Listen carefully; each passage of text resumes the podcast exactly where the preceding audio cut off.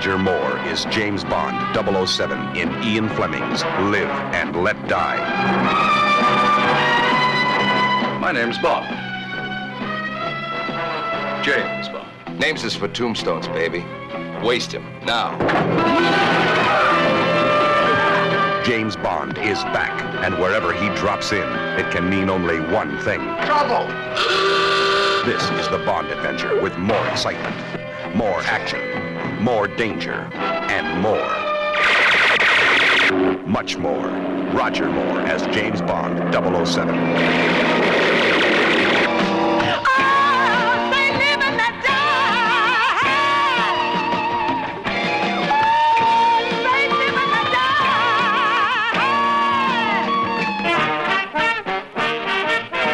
Double 007 is on a worldwide manhunt. The body count is going up. And where Bond stops to visit, he leaves his mark. On everything. They'll kill you. They will kill us. Love was lesson number two. Togetherness. It's that time before we leave for lesson number three. Absolutely.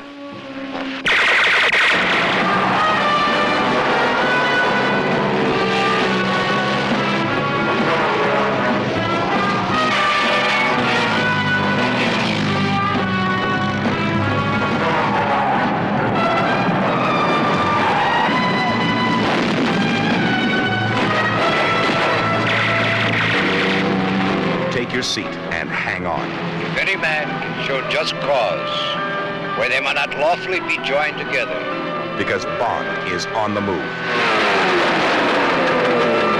And if you miss this one, you'll miss the most exciting 007 adventure of them all.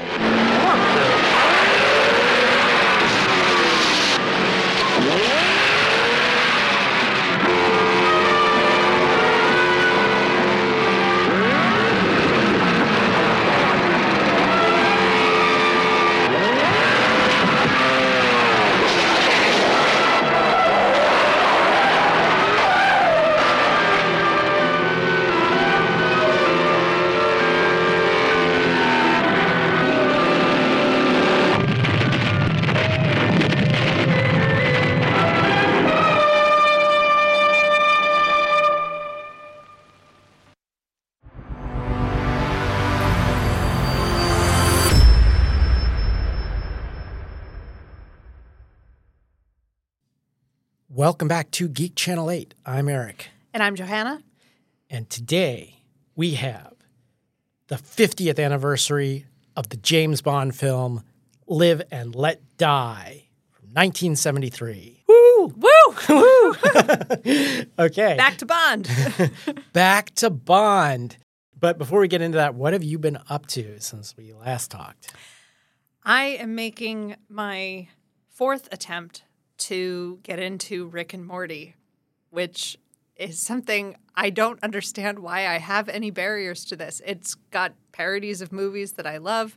The whole dynamic is based on Back to the Future, which is a staple of my childhood. The animation is great, but there's something about it that I just, you know, I get six or seven episodes into the project and I'm like, that's enough of that. And then years go by. So my son has been insisting that we watch it, and I'm finally deciding, all right, I'm going to get through it. I'm tired of missing these references. I'm tired of people saying, oh, it's like that episode in Rick and Morty. I just need to know now. I will get around to watching it someday. It's on my list, but you know, it, it it's it's down there. We'll get through the wire first. Good call. What have you been up to? So I have been behind the wheel of a car a lot recently. So I have not had time to watch, but I have had time to listen. And I have been, again, listening to a podcast that does not need our help at all. It's one of the top podcasts in the world. Dan Carlin's Hardcore History.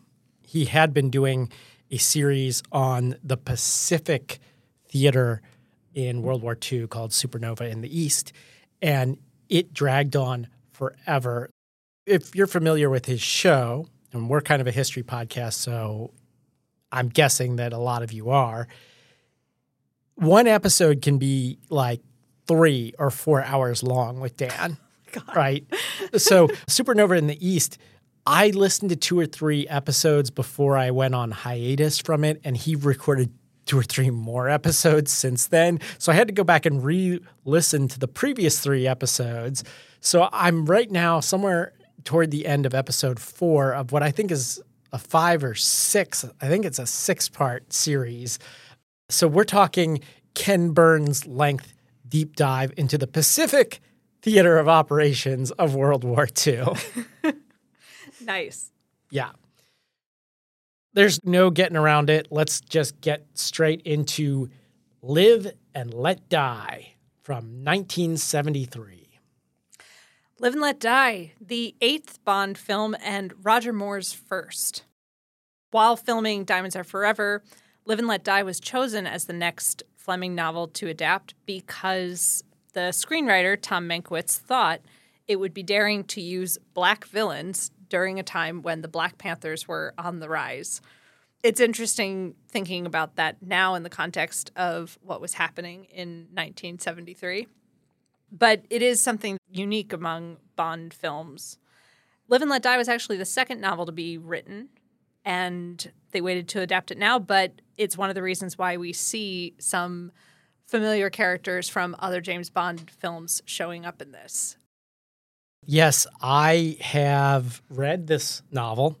When we originally decided to take on Bond, my idea was we would do Bond in Bond career order, which is essentially Fleming book order. So we did Casino Royale, the three different versions of it first, which is Bond's first adventure. What follows that should have been Live and Let Die. But when they rebooted the series with Daniel Craig, they were going to like tell the backstory that led up to that. So uh, we're like, okay, we'll follow with Quantum of Solace, which follows right on the heels of Casino Royale. So then I went read the short story Quantum of Solace, which um, is not real. It's like I believe I called it at the time my dinner with Andre and Bond. Um, it's it's just a conversation over a dinner. Then we followed the Daniel Craig order and we went to Skyfall and then Spectre. And this pissed me off because they jumped to mid career and then to the end of his career when this was all supposed to be leading up to the beginning of his career. So now that screwed us all up. So now we're going back to the original Bond order, which means Live and Let Die, which I wish, I wish we had done before we did Doctor No, because it contains Strangways, who his death would have been much more poignant in, in Doctor No if we knew who the hell he was. Quarrel. Quarrel is introduced in this and then comes back in Doctor No. Felix Leiter goes through a lot of trauma with Bond in Live and Let Die before he comes back in Doctor No. And in Doctor No, Bond actually wonders whatever happened to Solitaire. Well, we don't know who Solitaire is in Doctor No because we haven't seen Live and Let Die yet.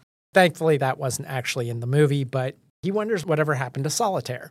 And we will talk about who Solitaire is here in a minute. So, as far as the novel goes, I liked it a lot. Now, first of all, this was written by a middle aged white guy, British white guy, in the 1950s, the early 1950s. I don't even know when he grew up. But uh, Did Ian Fleming grow up? I mean, have you seen Chitty Chitty Bang Bang? all I can say is that the casual racism is just everywhere in Live and Let Die. There's no getting around it. It probably wasn't intended to be racist. And in fact, I think that he thought he was being somewhat progressive by having a black villain. Like, why can't there be a black supervillain and not just thugs, you know? But the amount of times it talks about black people, you know, in general as like, you know, one monolith in a very dated way, like the Negro or something like that, is Oh, just yikes. super cringy, right? that said, as far as the writing goes, I find it to be the best Bond novel that I've read so far. And I have read Casino Royale, uh, Doctor No, um, Moonraker, and uh, and Live and Let Die, and of course the short story Quantum of Solace. And out of all those, Live and Let Die is my favorite. I'll talk about as we go things that I think were better or worse in the book or the movie, or things that were different in the movie and the book. I'm not going to go into that point by point, but what I will say is just an overall rating of the book, which is so far, I think it's my favorite Bond novel. Uh, but more on that as we go. This film, in a lot of ways, was marking a big change in the Bond franchise because this is the first time we're losing Connery in exchange for someone else. And there was some fraught discussion over who was going to replace James Bond.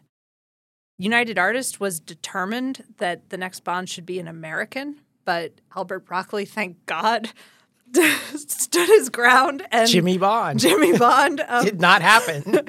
so so thank goodness Albert Broccoli stood his ground. But some of the folks considered were Steve McQueen, Paul Newman, Burt Reynolds, which that would have been a completely different direction. I don't know if there would have been any other James Bonds after that. Um, Broccoli thought about Anthony Hopkins, but fortunately Hopkins said, eh, "I don't think I don't think I'm the right guy for this." Although that would have been pretty interesting also. Eventually, Broccoli settled on Roger Moore, who had been initially considered even before Connery, and thanks to his success on The Saint, seemed like an heir apparent.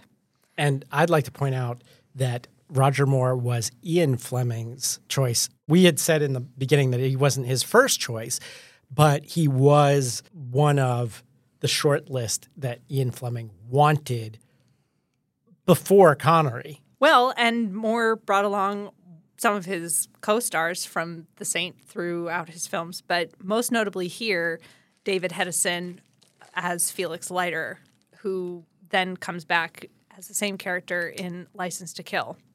Another notable thing about casting for this film Live and Let Die is the only Bond film until Casino Royale in 2006 that does not feature the character of Q. They seem to think that there was enough gadgetry in the film without it, but when you watch it, his presence is surely missed. Instead, they decided to offer comic relief by inventing this character who is not in the novel, Sheriff J.W. Pepper, who makes makes another appearance in, in later Bond films as well. So let me say something about J.W. Pepper. So J.W. Pepper's your stereotypical Southern sheriff. Think of Buford P. Justice from the Smokey and the Bandit films, which come after this, by the way. But Jackie Gleason's portrayal in that, and you have an idea of what Sheriff J.W. Pepper is. One thing that I think is great about the Bond films is it being a long running action series, it reinvents itself time and again with what is the action genre du jour. And this has happened many times in Bond's history. People were like, you know, maybe a Cold War secret agent just isn't that relevant anymore. He's not a hip cat. What's hip with the kids? Blaxploitation. Let's make a blaxploitation film because that's the action movies that, that remember this is MGM and MGM almost went bankrupt and the movie Shaft, boy did that movie ever pay dividends. And so here they are a year later coming off of two extremely successful Shaft films that saved the studio. Why not see if we can bring a little of that magic to Bond? But one of the hallmarks of blaxploitation films is that you got a black protagonist. Well, they don't have that in Bond, obviously, but what they can do is have the Dumbest white cops on the planet. the dumbest white cops on the planet. Remember that from the Shaft movies? Yes. Well, that's where we get Sheriff J.W. Pepper. Yeah, dumbest and most racist white cops. Exactly. J.W. Pepper, though, isn't the only thing that's changed. Another piece of the novel that I think, fortunately, they decided to leave out is uh, that Bond's villain in Live and Let Die is somehow also connected to the Soviet counterintelligence organization SMERSH, which shows up in lots of the Bond novels. But here, I think, was just like one too many things. Yeah, even in the novel, it doesn't make a heck of a lot of sense. So the villain is Mr. Big, and Mr. Big in the novel, he grows up in the West Indies, you know, serves in the war, and at some point gets recruited by the Soviets, trained much like Le from Casino Royale. He's kind of working for them, but then he comes and becomes established as the crime lord in Harlem and so he's somehow funding the Soviets with his criminal operations. Well, and from what I read, and since you've just read the book, you'll be able to correct whether uh, the summary I found is wrong. But he's selling pirate treasure. yes, that is correct. Uh, I forget which pirate it is. I think it's Captain Henry Morgan. Captain Morgan, that's right. Captain Morgan, the rum. How could I forget? So, Captain Morgan's treasure, he's discovered it or whatever, and he's shipping it into the US in the bottom, in the sand layer of exotic fish tanks. He's got an exotic fish import export kind of thing, slash bait shop in South Florida.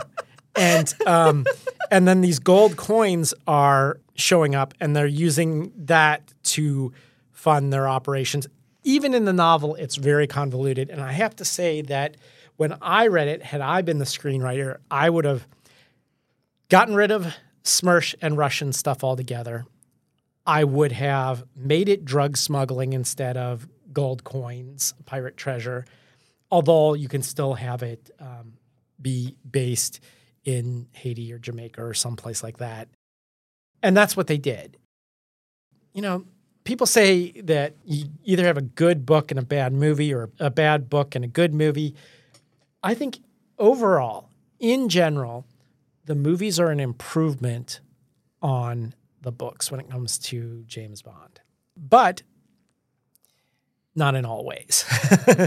well, it sounds like the changes really worked here, and their biggest challenge was just figuring out the filming locations. Once they decided they were going to be in the Caribbean, they had originally looked at Haiti as the filming location for the fictional San Monique Island. But due to political turmoil at the time, they switched to Jamaica. And then, of course, the segments that take place in Harlem, where the villain has his main influence, they supposedly had to pay off a local gang to provide protection for the film crew while they were there. So locations were challenging, but while they were searching for locations in Jamaica, the crew discovered a crocodile farm owned by one named Ross Kananga. And they decided that for the film, they needed to borrow both the crocodile farm and the name of its owner. we'll get to the crocodile farm later, but under the filings of stunts and other cool shit in this film, 26 boats were built by the Glastron Boat Company for the film's boat chase on the bayou, featuring one J.W. Pepper on the sidelines giving excellent commentary. 17 of the 26 boats were destroyed during rehearsals. There are also snakes all over the film, and during production, they were constantly getting dropped or lost or causing actors to faint. Apparently, when one of the actors needed to jump inside a coffin full of snakes, he was willing to do it because it just so happened that Princess Alexandra was on the set that day and he wanted to impress a lady. Yeah, lots lots of snake drama. And another cool bit of trivia Salvador Dali was approached in 1972 to design a surrealist tarot deck for the film. However, his fee was too expensive for the film budget, so they went with somebody else. But apparently, Dali kept working at the deck and it was released in 1984. So if you ever come across this or find it, please let us know. We'd love to hear what Dali's version of the lovers card would look like in this deck. Okay, I got a beef to pick with the tarot deck in this. Oh? It's got 007 all over the backs of the cards. Hmm. What the hell? How does Solitaire, who's never met James Bond, happen to have a 007 tarot deck? It's a good question. I did. I guess I didn't zoom in far enough. I I, I missed that. It's just all So- over the back of the card. I think that it, it's a it's a pattern, right? Mm. It's zero zero seven zero zero seven zero zero seven. But I guess maybe if you don't look at it that closely, it just looks like a pattern. But to me, I it jumped out immediately. That's that's 007 repeated all over the back of the card. Hmm. Anyway, Sounds like a creative choice by someone in the props department who then you know they're like, "You did what? oh well, too late. Fuck it. We have to go on." then, of course, one of the most important behind the scenes bits is the famed theme song, which was nominated for an Academy Award and, of course, famously written and performed by Paul McCartney and the Wings. best Bond song ever. Best Bond, Bond song, song ever. ever. Well, and it's great that it gets to show up interwoven so much in the score, in part because McCartney's fee for just the theme song was so high. They didn't have any budget left over for a composer for the score for the rest of the film. So they hired George Martin, one of the producers for the Beatles, to write the score. And so, of course, the Live and Let Die theme is very prominent all over it. I've said my piece about this before, but I'll say it again. The Beatles are one of the unassailably best groups in rock and roll history. However, their crimes against rock in their solo careers are numerous, especially Paul McCartney. I will take the John Lennon and his wife Yoko Ono's collaborations after the Beatles before I take Paul McCartney and his wife Linda's collaborations uh, with Wings post Beatles. With one except with one exception, and that is the song "Live and Let Die," which is a masterpiece. Band on the Run is a pretty great song too. But Live and Let Die is one of the only Bond themes that really has stepped away from its film. And you can hear Live and Let Die on the radio all the time in a completely different context. Thank you, Guns N' Roses. Although um, I will. This film was a critical success. It was also a box office success from a budget of around $7 million. It's amazing how cheap it is to film most things in New Orleans. From a budget of 7 million in 1973 dollars or about 46 million in today's dollars, the film grossed 161.8 million in 73 dollars or, you know, like a billion dollars in our money. So, um, hugely successful. And with that, I think we can get into our reactions to the film. Yeah, let's do it. Go ahead, start us off. How's this open? It is one of the best Bond opening scenes. I had forgotten how great this is, the sort of triptych of murders that you get to see. First one happening in the UN, like death by high frequency noise. Okay. so everyone in the United Nations, they have to wear these headsets if they don't speak the language, and there's somebody translating what is being spoken into whatever their language is. And someone unplugs their Headset. And headset and plugs it into a different. Uh... Now, I just want to point out wasn't there in the news in the recent past, in the last couple of years, embassy attacks in Cuba on American consular officers with a sonic weapon? What? Didn't you catch this? no, I'm I must have missed that news bulletin. All right. All right, go to the videotape. Yeah, give me a minute and I will Google this. CNN updated December 5th, 2020. Sonic attacks suffered by U.S. diplomats likely caused by microwave energy, government study says. And uh, the mysterious injuries suffered by U.S. diplomatic staff in China and Cuba that had been described as sonic attacks, in quotes, are consistent with the use of directed microwave energy, according to a report published Saturday. Now I remember this. This was like in their homes in the, or in their offices. It wasn't like through a headset. It wasn't through a headset, but still, same concept. same concept. Yeah. Wow. Anyway, so already first death is pretty iconic, and then the next one is in New Orleans, where we see what we think is a funeral procession with a second line band, and they're going on with a jazzy take on a dirge, and then lo and behold, the funeral is actually for a guy on the street who, who happens to be there watching this all proceed. They kill him, put him in the coffin, and then it turns into a completely different jazz band where they're dancing down the yep. streets and celebrating. I love that the whole band is in on it. yeah, but how did they know he would be there? Like, how did they know he would be on that street corner and they would come down around the corner and like be able to kill him and then take him away in the coffin for the jazz funeral? I don't know.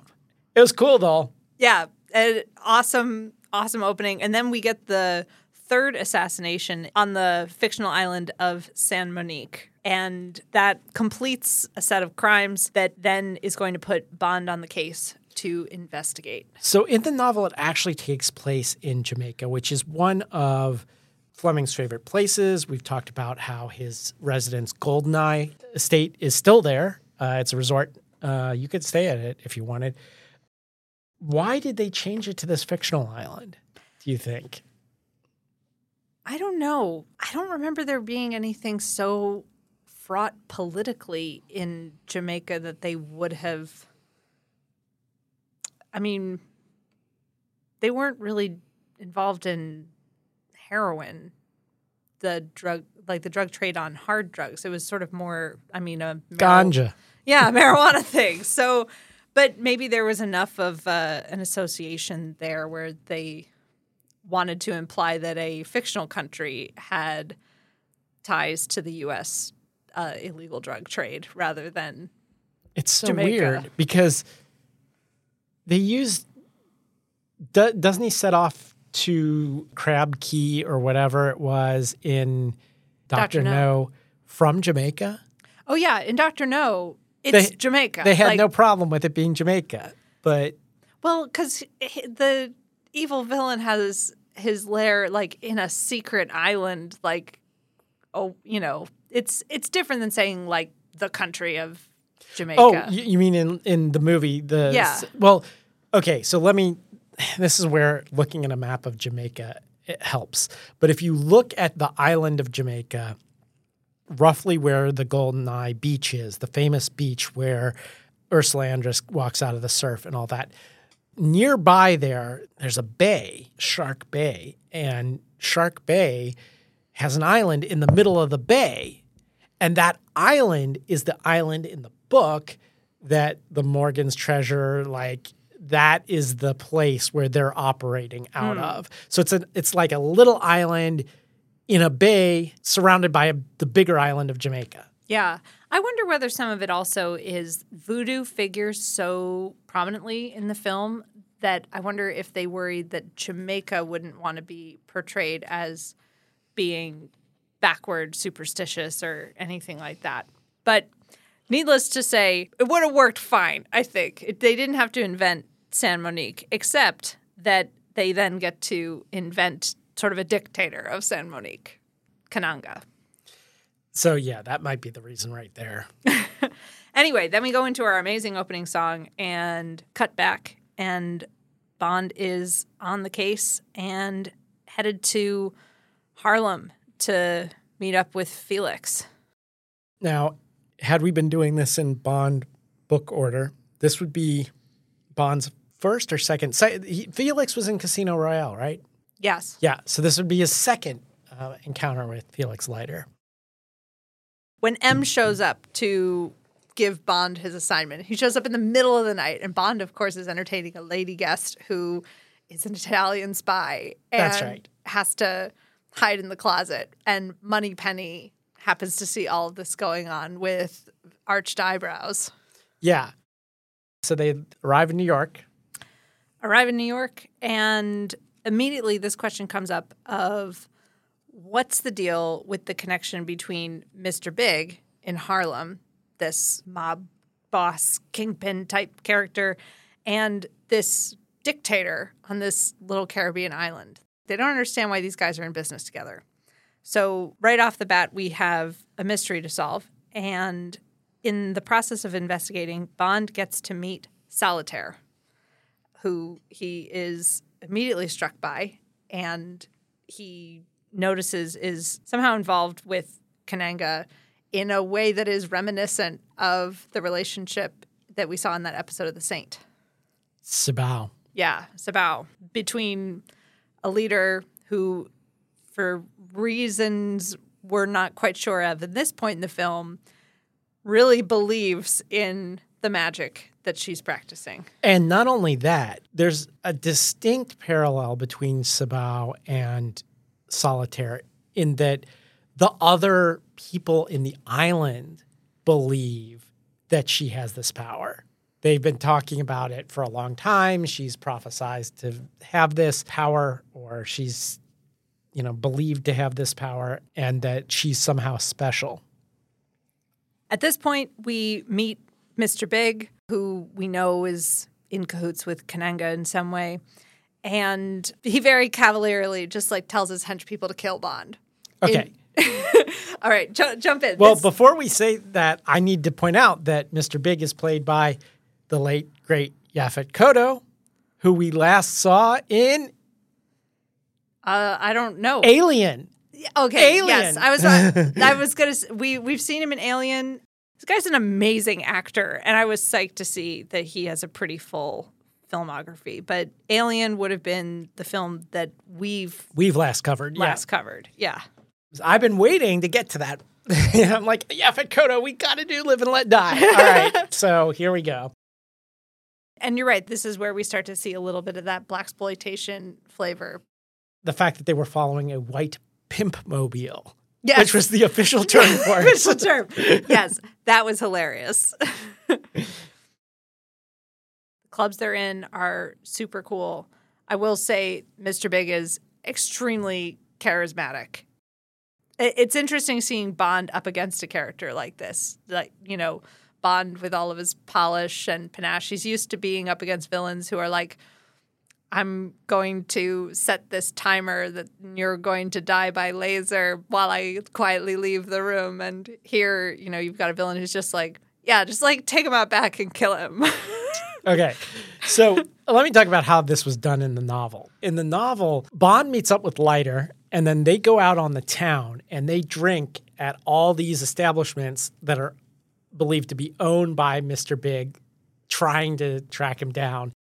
But they're like living it up. And it is a lot reminiscent of the Luella episode Yes. where these two actors go from bar to bar to bar, right? nice. Then, when they get to one particular bar, they're seated at a special table, and that table drops through the floor, and the two of them are taken captive. Both of them are. They're both beat up, but Bond is taken to Mr. Big himself and has Solitaire there. And Solitaire's powers in this, she's kind of like a lie detector. And so she's supposed to tell whether he's lying. Mr. Big wants to know who Bond's working for, stuff like that. He lies. Solitaire backs up his lie for reasons we don't know yet at this point in the story. He escapes and ends up killing a bunch of Mr. Big's guys and eventually rendezvous with Leiter, who had also escaped by bonding with with the guy that was supposed to take him out over jazz music. Apparently, Felix Leiter's a big fan of jazz music. And in fact, that does come up a couple of times in the Bond novels that Felix Leiter's into jazz.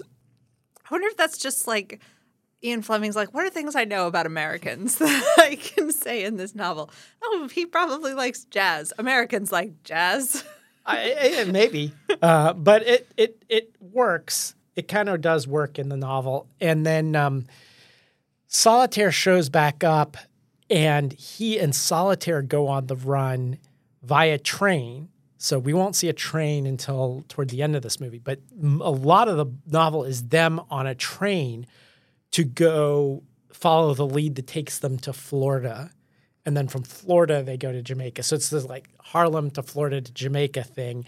And a lot of it is that train. And there are a lot of black porters and stuff like that on train, you know. And Mr. Big has this vast network of spies because, you know, in the casual racism of live and let die, all black people in America know each other. and, like- and so, uh, like, unlike Shaft, where Bumpy doesn't even have control over all of Harlem, you know, in this, uh, they could make a stop in North Carolina and Mr. Big would hear about it.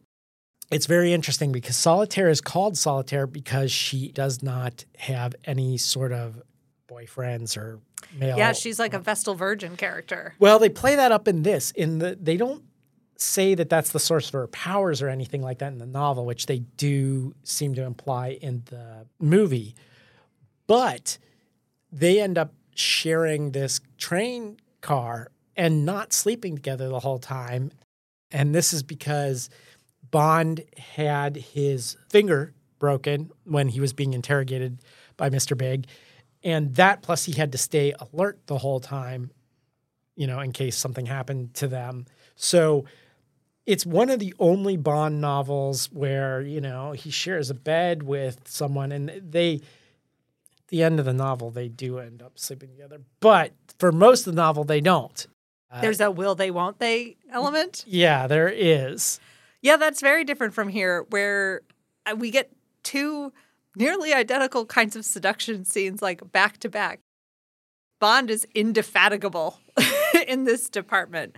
But between meeting Solitaire and getting away, Bond then goes to San Monique, where he meets Rosie Carver, a local CIA agent who claims to have been hired by Felix to help out as much as possible. One thing notable Rosie is the first black woman that Bond engages with romantically in the film series. I don't know how it plays out in the books, but this probably was a big deal at the time. Although in the beginning, you know, she's posing as his wife, but you know, she makes a joke when Bond says, "Well, how did Felix tell you to handle this?" And she said, "Oh, cyanide pills." but I thought that we could start with two bedrooms instead or something to that effect. So there's a little bit of a hot cold thing going on between Bond and Rosie, but once they and Quarrel take the boat to this island, that's when Bond puts on the moves. And Immediately after sleeping together, he starts interrogating Rosie. This seems to be his primary strategy of getting information out of the women he works with. So, postcoital chat. Who are you working for? Who are you really working for? And she doesn't really respond, but it's clear she's a double agent and that she's also on Kananga's payroll. But she's legitimately freaked out by voodoo things going on is convinced that her number is up and she goes running off into the woods to meet her fate. So we've lost Rosie. Bond continues on. By the way, Rosie doesn't exist in the book. Yeah, I was going to say, it seemed like a character they created. Part of it was they had gone back and forth for a while about whether Solitaire was going to be a woman of color or a white lady, as she is in the book. And they settled on keeping Solitaire as a white character and adding Rosie as a black character. Bond continues his investigation on his own and goes to find Solitaire and is gonna enact the same moves on her, but with props. yeah, played by Jane Seymour. This might be her big screen debut. I don't know. Yeah, um, they had thought about Catherine Deneuve for this role, but I think Jane Seymour is kind of perfect. Yeah. Although in the book, her hair is black, mm. like jet black, and very she's very pale. I don't think that's that important a detail, but it was something I noticed. Well, she's definitely playing up the Vestal Virgin, innocent schoolgirl kind of thing in this scene. And Bond knows in advance exactly the way he's going to seduce her, and he comes prepared with a stacked deck of tarot cards that are only the lovers, knowing that if he gets her to draw a card, that she will then fall to his charms, after which he will be able to interrogate her and get her on his side, which he does. Although you know, there was part of me that really felt for her. She really believed that her magic powers came from her virginity and she's bereft the morning after. And Bond is like, okay, yeah, I understand. I understand this is a problem for you, but like, let's get back to you helping me solve my mission. And she's like, no, you don't understand. The gods have taken my powers away. Bond's like, oh God, what have I done? like, this woman is useless. Well, he tricked her. Oh, yeah. Like yeah, we we. Oh, we didn't- should have known better. We, like, we we so he had a stacked deck, right? Oh, like, oh yeah, no. Compl- it's kind of satisfying to see it sort of blow up in his face a little bit. I'm not into the tarot or anything like that, but supposedly all these cards are not meant to be taken literally. But the movie takes them very literally. So death means death, and lovers means lovers, and I think it would be interesting to read the book and see how tarot is used there. I have to say, I'm kind of grateful that they kept it simple and dumb for viewers because otherwise we would have had, like, remember in Casino Royale where there's like a 20 minute explanation of how Baccarat works? yeah, it would have been like that, but for tarot. I can't remember if tarot cards even exist in the book. She just has mystical voodoo powers. And if she does use tarot cards, they don't make a big deal about what they are. She just says, well, the gods say this or that. You know, it- they don't go into any detail about tarot cards. Like that, I think that's a, a movie thing. Yeah. She's now going to be in danger if she's lost her powers. She knows that Kananga is going to see this as a betrayal. So they go off to escape and are captured by Mr. Big when they get to New Orleans. And Spoiler alert. Spoiler alert. This is a spoiler alert. then, lo and behold, the reveal Mr. Big and Kananga are one and the same, Yes. which is a cool twist, actually. I don't think we see anything like that in future Bonds of like two characters suddenly becoming one character. So there is no Kananga in the book. Yes, well, that helps. in this, he's got a mask and he tears it off and reveals under the mask is Yaphet Kotto. In the book, Mr. Big has some sort of heart condition or something like that. So his skin is almost this weird gray color to it. And the masked Kananga in this looks far more the way Mr. Big is described in the novel than Yaphet Kotto does. You know, when you see this movie, I don't know if it stood out to you, but the mask just looked strange, you know? Yeah. And uh, yeah, well, that's why. Still, a cool reveal, and it explains now the mystery of how these two are connected and what their business plan is. Turns out that Kananga's business plan is infiltrating the drug trade pretty heavily. Heroin. Yeah, he's got poppy fields. Well, and Bond points out, he's like, Aren't you going to make a lot of enemies? Like with the mob and stuff, there will be certain very unhappy families. and Kananga doesn't seem worried about it. He's, he makes a joke about he's going to have a monopoly on the heroin business that is only rivaled by like Ma Bell's monopoly of the phone business. So, Well, if you remember from when we watched The Godfather, there was a big debate within the Cosa Nostra whether or not they should go into drugs. There were people that were against it. And then there was the idea that there was no such compunctions amongst the black mobsters. So your bumpies, you know, although doesn't talk a lot about drugs in Shaft, but he does mention it once Yeah. or twice. And he specifically mentions junk, which is one of the street names for heroin. So, yeah. Oh, sorry go ahead. have to interrupt to say that in my notes I had this, even though we've talked about it already. I said when I was watching this, hmm, heroin makes more sense than the gold coins of the novel. so Yeah, yeah, a, a little bit more relevant to to the audiences, perhaps. Kananga, after finding Bond and Solitaire teamed up together, assumes that Bond has seduced her and goes about testing whether her powers are still intact. And his henchman with the claw is all set to chop off Bond's little fingers and then move on to to more. I love that there's always some sort of threat to Bond's penis in these films. yeah, this scene is actually closer to the original scene in the book where he first meets Bond and Solitaire's the lie detector. Except here it's been flipped where he's trying to find out whether or not she still has her powers. She seems to have passed the test at first. They don't chop off Bond's fingers in front of the audience, but then we find out moments later that Kananga has figured it out anyway. And by chop off his fingers, we should say Tee Hee, his main henchman, has a claw for a hand that, you know, can chop off a finger or whatever.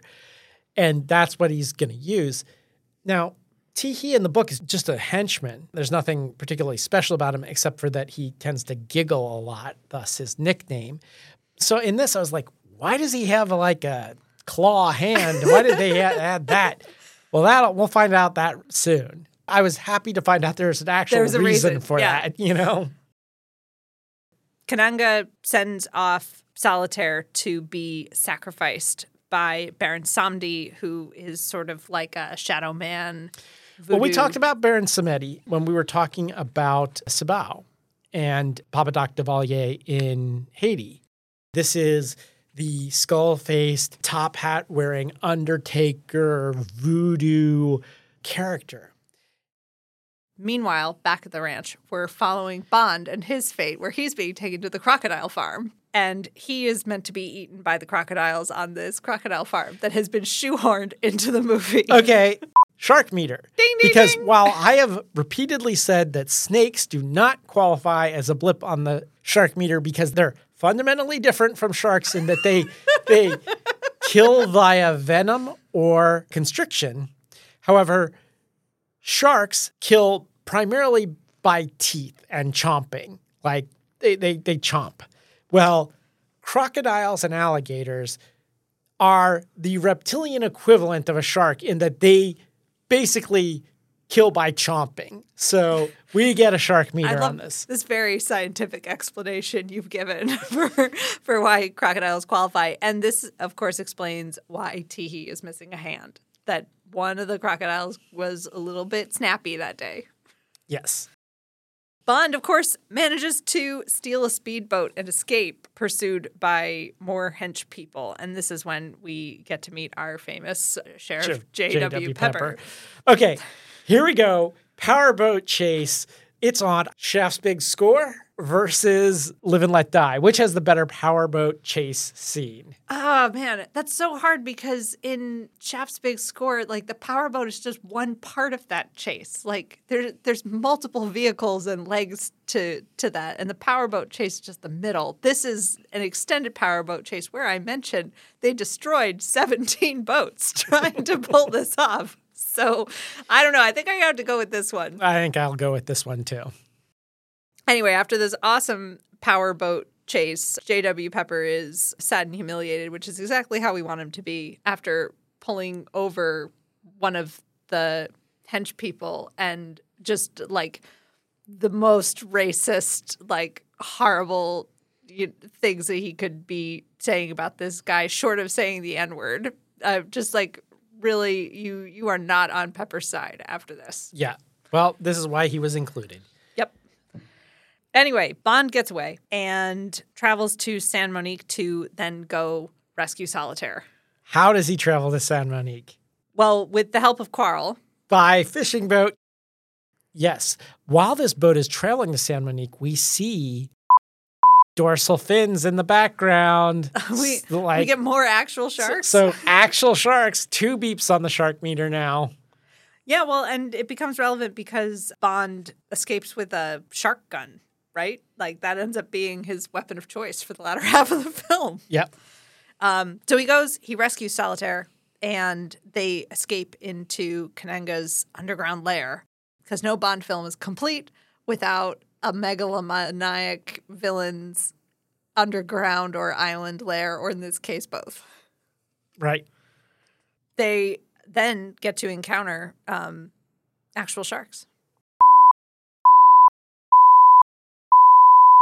The There. shark meter goes shark off. meter this goes is a off again. full blown shark meter because the shark meter goes off way before this in the novel because Felix Leiter, when he's investigating this exotic fish and bait shop in Florida at night without Bond, is dropped into a shark tank and actually ends up losing two limbs.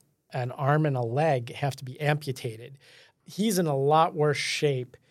Either they get him out or he gets out of the tank, whatever the case is, but they leave him at this bungalow that we saw earlier in the film with a note on him that he disagreed with something that ate him was the note that they left on Leiter's. And so this really pisses off Bond. So Bond is really on a mission of revenge in Live and Let Die because he already hates Smersh because Smersh is death to spies, and they have scarred into his left hand the Cyrillic letters for spy. And he has to undergo some painful skin grafts to remove skin from another part of his body to cover this up so he can continue being a spy. So he's already mad.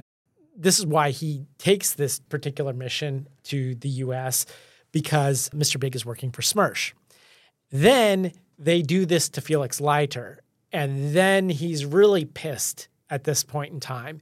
And there is a line in here somewhere where someone tells him that they live by the motto live and let live in reference to Mr. Big. And he said, I believe in live and let die.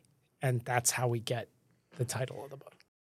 And the verse in the song, which makes more sense. Felix Leiter sounds like a real badass in the books compared to the kind of comic dandy that he is in this film. Like we skipped over a scene where part of Bond's escape involves stealing an aircraft that has like a nice old lady who I guess is trying to learn how to become a pilot. and Bond pretends to be a flight instructor while he's, you know, stealing this plane and getting chased around and then, you know, the plane's wings get destroyed and it, it's just kind of like a weird little interlude. But then afterwards, Felix Leiter is stuck on the phone with the owner of the plane trying to like explain, you know, Yeah. like this is who you call in order to get reimbursed for the damage that we've done. And it's just like, this is so beneath Felix. Yeah, no, Felix is a field agent in the books, although I will say most of his stuff happens off screen. So he'll show up with Bond, and the night Bond gets into, I don't know where they're, they're somewhere south of Tampa, St. Petersburg area. I don't know. Somewhere in Florida. You can tell my Florida geography is not great. And but the first thing they, they do is they start drinking. Like he brings out the whiskey or whatever, I forget what it is, and a couple of glasses, and it's like old friends, and they start like whenever Bond and Leiter are together, they're drinking. But a lot of his agent stuff happens off screen. Like Leiter goes and does his thing, Bond does his thing, and we see the results of what Leiter has done. But it's an off-screen badass. We know that he went and confronted this bad guys. We know he got into this fight. We never actually see that part of it. We know that he escaped from Mr. Big's henchmen by like bonding with him over jazz music, and the guy decided to let him go rather than kill him, you know, and stuff like that. But we only hear about it secondhand. And apparently, we are going to miss his ill fated encounter with the shark in this film. And instead, we find Bond in the shark tank.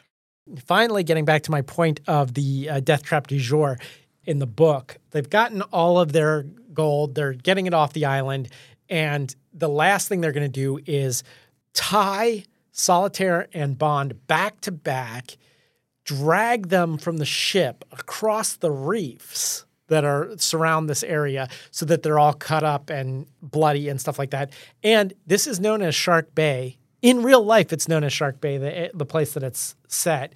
It's filled with shark and barracuda as if shark weren't enough. And he's going to drag them both and see how long it takes the sharks to eat them. This is all some sort of experiment he wants to do anyway that was the plan in this it's more an inlet into the cave or a tank i'm not sure but he drops them they are back to back but yeah full-blown shark meter Yep. But then Bond escapes. And then we have a really great villain death involving one of the compressed gas shark guns, which Bond somehow manages to force Kananga to swallow one of these pellets that goes in the shark gun. And Kananga explodes because that's the kind of dramatic death that this villain deserves, I guess.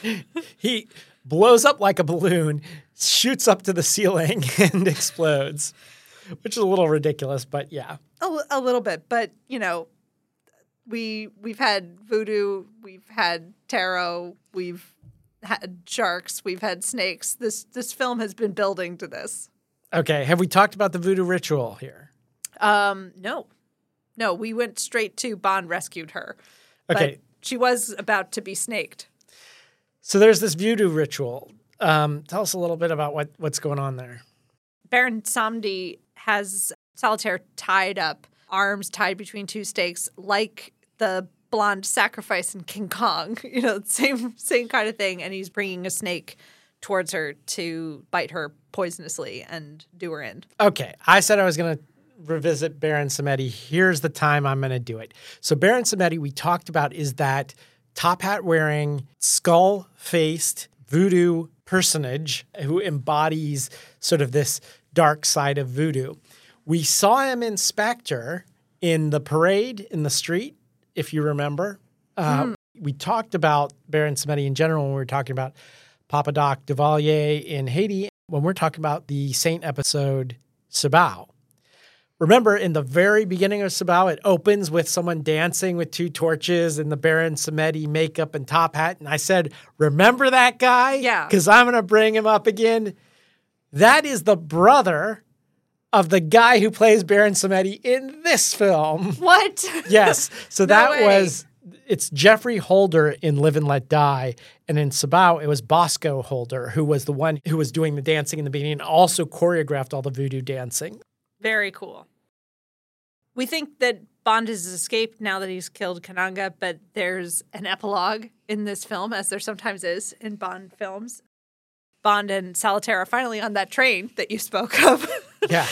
here at the end. And Solitaire is waxing poetic about how Bond like really understands her and that she feels like she can be really open with him and she trusts him and she's going on and on while Bond's getting ready for bed. And then turns out Tee Hee has snuck aboard the train and is planning to cut off Solitaire's fingers until Bond is able to intervene and rescue her.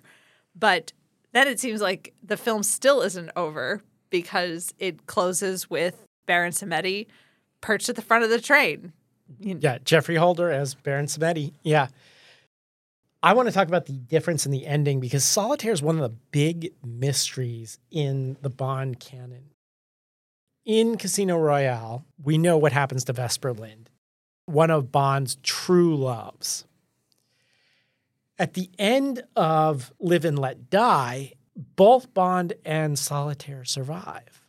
And they end at a beach house in Jamaica, which sounds very much like Goldeneye the way it's described. It was the beach house from which Bond and Leiter were spying on the island from, because you can see it out in the bay from there. And he, Bond eventually approaches the island by scuba diving. He learns scuba diving from Quarrel, by the way. So there's a whole training part where he learns how to scuba dive from Quarrel.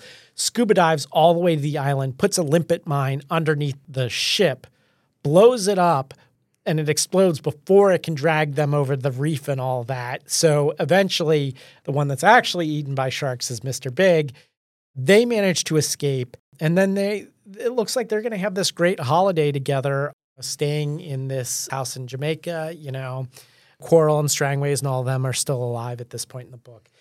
But she's a mystery in that it looks like they like each other enough. It doesn't seem like as deep a love as he had for Vesper, but they're together ish.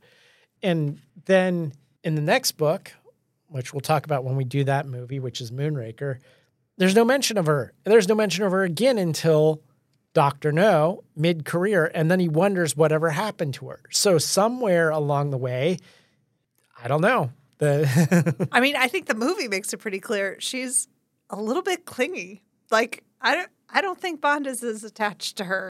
Maybe in the book, since she doesn't have this whole Vestal Virgin thing going on, that it's more like she's been doing fine on her own and well then here's this awesome guy.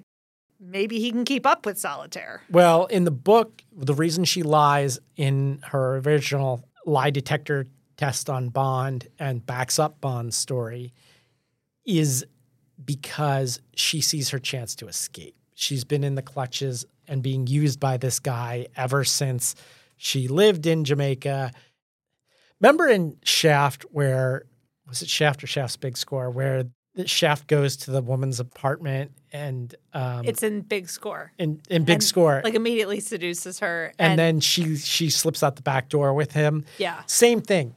Solitaire's trying to get away from Mr. Big and sees Bond as her opportunity. So she gives her handlers the slip and shows up at Bond's place to escape with him on the train.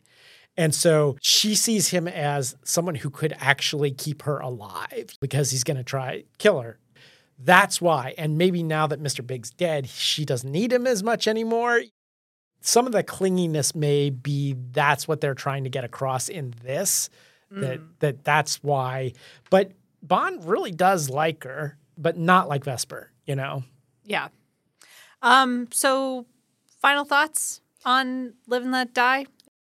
I like that they said, let's do something different.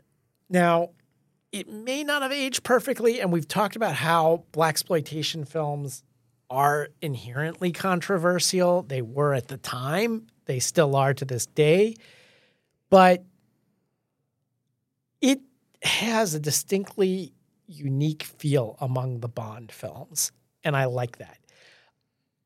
It is the beginning of Roger Moore's career as Bond.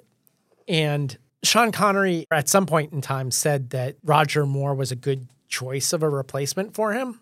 However, in a lot of interviews, he has said that you know he didn't like the comedic element. I did hear Roger Moore once say that in order to make the character his own, he had to do something different with it there is a lot of corniness that starts to creep into the Bond films in the 70s. And I'm not a fan of that. And at one point in time, I would have told you that uh, Sean Connery was my favorite Bond and Roger Moore, one of my least favorite Bonds. Over time, particularly since Roger Moore has passed away, I have reevaluated this and have decided that I think Roger Moore is toward the top of the deck, in my opinion, among people who have portrayed Bond. Connery was higher, and now I'm not so sure. I might like Roger Moore better than Connery in a lot of cases. I think that he suffers from these corny scripts, which is not his fault, you know? And even Connery said that that started to creep in with Diamonds Are Forever before he even left the series. Yeah, Diamonds Are Forever is just as silly as the J.W. Pepper sequences in this film. And I would agree with that, that I had tainted Roger Moore by association with some of these sillier elements. And we're going to talk about Moonraker next. but his performance as Bond itself, although definitely more um more of a smoothie in in a way that is kind of more traditional. Like Sean Connery obviously also sexy as hell but in an edgier like almost abusive boyfriend kind of way. And Roger Moore actually seems like a nice guy. I agree with you. He hasn't displaced Connery for me but definitely he's no longer on the laughable list if they toned down some of the corniness, if J.W. Pepper was ironically more racist and less comedic, I think it would have come off better.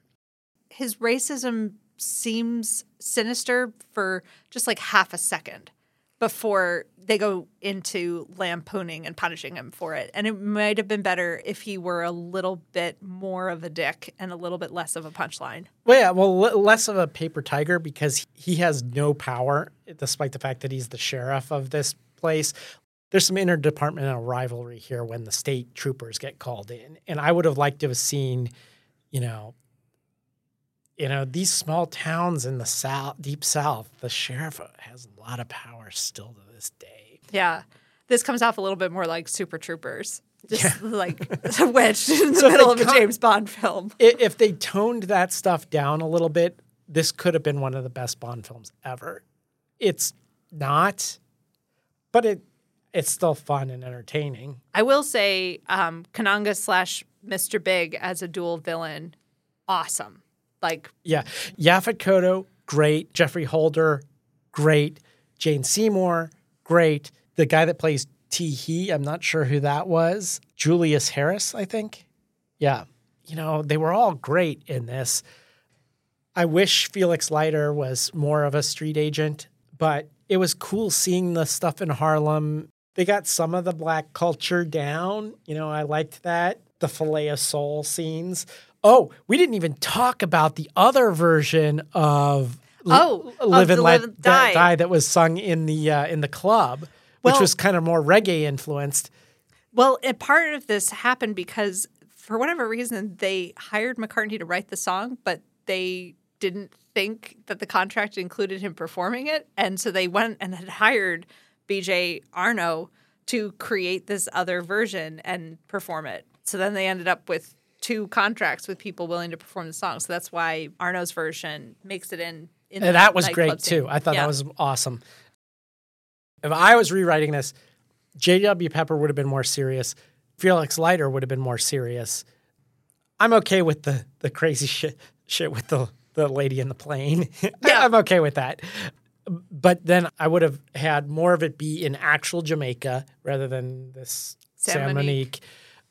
I would have had a little more emphasis on the sort of evilness of drugs and drug smuggling. But otherwise, yeah, pretty good and best Bond song ever. So, yeah. Absolutely. All right. Well, I think that does it for this week. I want to remind you to tell a friend, spread the word about Geek Channel 8.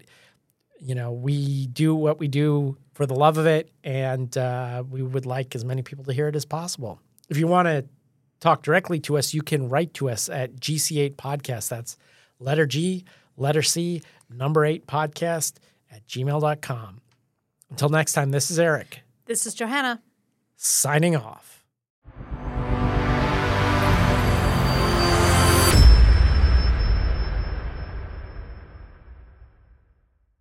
I think powerboats were like a new hot thing in the early 70s.